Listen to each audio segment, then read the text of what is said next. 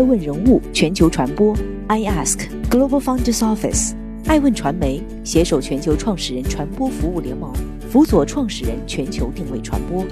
爱问资本携手全球创始人金融服务联盟，帮助创始人公司投融资管。欢迎您每天聆听爱问人物。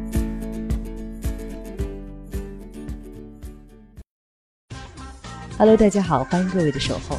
本期爱问人物，美特斯邦威创始人周成建，关店上千家，负债四十亿，昔日服装首富如何度过危机？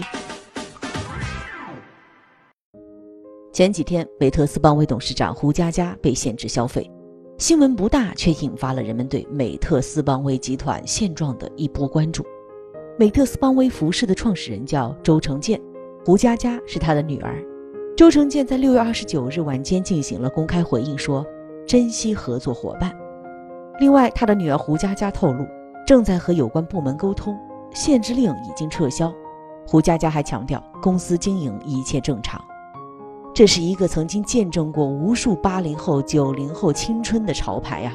美特斯邦威真的如父女俩所言，一切都好吗？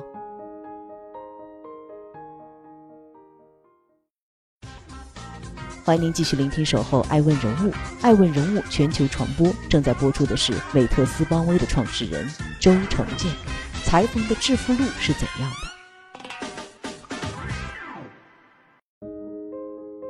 美邦的创始人周成建，一九六五年生于浙江丽水的一个农村，早年家贫，于是年少时就去了温州的名师那里学裁缝。他天赋不错，没多久就成了一名手艺精湛的裁缝。后来，十七岁的周成建回老家办起了服装厂。开头几年势头挺好，但不曾想到一个三十万的外贸大单突然取消。二十一岁的周成建背了二十多万的债务。为了还债，周成建去了个体经济最热闹的浙江温州，带领着从老家招来的十余个裁缝，大量接订单，给人做代加工，没日没夜的工作。终于在几年后还清了债务。在这个过程中，周成建开始了解服装上下游各个产业链的游戏规则。债务清零后，他的野心也渐渐被激发了出来。给人家代加工，每件衣服赚八毛钱，绝大部分的利润给批发商拿走了。如果自己做批发，岂不是更赚钱吗？带着这个问题，一九八六年，二十四岁的周成建搞起了前店后厂。接下来的九十年代，是中国服装企业的流金岁月。真维斯、佐丹奴们的专卖店在国内如井喷一般涌现。面对火热的服装市场，周成建也想分一杯羹啊！一九九五年四月，第一家美特斯邦威的专卖店在浙江温州五马街开业。作为创始人，周成建很会宣传。他的宣传之道是在浙江温州的五马街全部铺上红地毯，三十名服务员忙个不停，生意相当火爆。美特斯邦威名声大振。找上门来要求加盟的客商纷至沓来。周成建堪称最早的网红企业家，自己拍照为美特斯邦威代言，并打出极富号召力的口号：“自信就是力量。”从2001年起，周成建先后邀请郭富城、周杰伦、林志玲等明星为美特斯邦威代言，喊出了“不走寻常路”这样深入人心的口号。赶上时代的风口，加上周成建出色的经营与营销，很快在2003年。美特斯邦威在上海南京路上的第一家旗舰店热闹开张了，自此美邦走上了快速扩张的道路。周成建一度放出豪言，他说道：“我要把旗舰店建在上海南京东路，就是要和国际一线服装品牌一样，在国内最重要的商业街上同台竞争。”到了2008年，美特斯邦威的市场占有率高达百分之一点二六，不仅打败了森马、以纯、唐诗这些内地品牌。还把班尼路、真维斯、佐丹奴这些港资品牌压在身下，成为中国第一休闲服饰品牌。二零零八年八月二十八日，美特斯邦威在深圳上市，周成建一夜暴富，财富超过一百六十亿，被冠以内地服装首富的称号。二零一零年，美邦市值达到巅峰，一度超过三百八十亿元。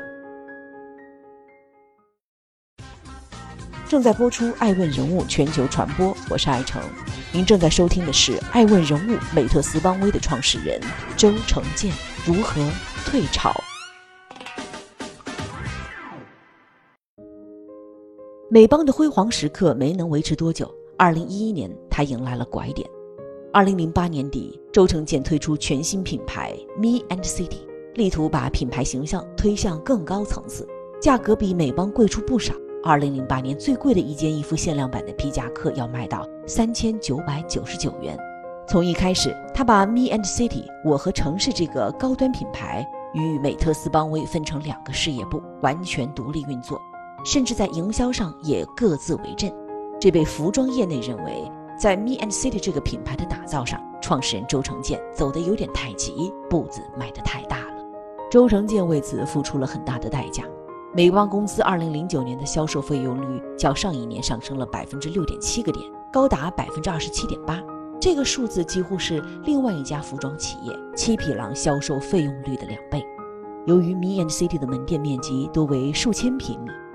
美邦公司在二零零九年的租金和装修费用暴增百分之七十九和百分之六十九。二零一零年第一季度，美邦的净利润同比下滑百分之九十，上半年的净利润同比下降百分之八十三。美邦的业绩大受 Me and City 拖累。由于旗下成立不到三年的独立品牌 Me and City 发展并不顺利，另一方面又受到了优衣库、Zara、H&M 等平价国际快时尚品牌的冲击，线上销售的挤压。美邦的库存越积越多。二零一一年，美邦被爆出二十五点六亿的库存压仓。紧接着，二零一二年，美邦又出现了上市后的第一次业绩下滑，净利润下降百分之三十。到了二零一五年，更是亏损超过四个亿。业绩下滑后，美邦的一些门店陆续被关掉。二零一六年十一月。周成建卸任美邦服饰董事长总裁，由女儿胡佳佳接任。但胡佳佳走马上任之后，极少代表公司在公开场合露面。外界普遍认为，美邦服饰的整体战略仍是由周成建在幕后操纵。天眼查的数据显示，周成建个人对美邦服饰持股比例为百分之四十九点一三，是美邦服饰的最终受益人。看着美邦一路下滑，周成建也曾努力尝试自救。其实他很早便意识到了美邦低价走量的策略不是长久之计，先后试水了 C H 英奇和 Me and City 两个中高端子品牌，以及 My Kids 和 Mumu 两个童装品牌，但成效均不佳。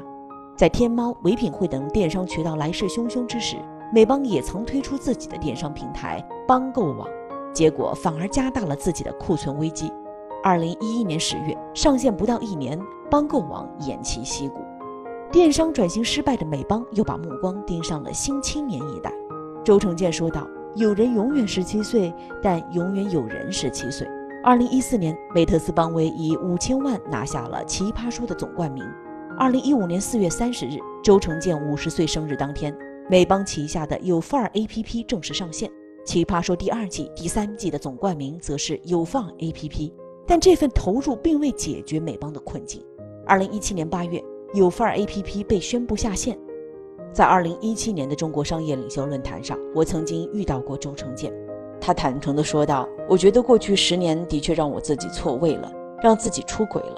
我没有专注围绕着这个产业专业上，真正用工匠精神做好一个裁缝，所以被市场抛弃了。”反思过后，美邦开始回归初心，重新关注服装主业。公司开始从单一休闲风格向多风格转型。试图网罗更多的消费群体，但是这个战略并没有给美特斯邦威的服饰精英带来根本性的改观。出售资产保壳仍是常态。从2013到2016，美邦门店数从5200多家锐减到了3900多家，四年里关停了一千三百多家店。2019年，美邦春夏新品上市延期，业绩受到巨大影响。价值公司加大库存力度以及资产减值等因素。导致全年再亏八点二五个亿。受新冠疫情影响，美邦的二零二零似乎同样艰难。根据二零二零年一季度，美邦营收同比下降是百分之四十点六，亏损二点一九亿元。此外，财报显示，美邦的负债总额为四十点六七亿元，且全部为流通负债。美邦也试图通过定增来缓解资金压力，不过不知出于何种原因，今年四月，美邦最终递交申请，终止了定增计划。持续亏损加上债务压顶，已让美邦服饰资金压力越来越大。二零二零年六月二十四日，美特斯邦威法定代表人胡佳佳被法院下发了限制消费令。有分析人士对艾文人物指出，此次的限销事件虽然存在误解，但负责人被下发限制消费令对上市公司的负面影响不能小看。令投资者真正感到担忧的是，美邦的业绩没有大的起色，已大幅落后于同行。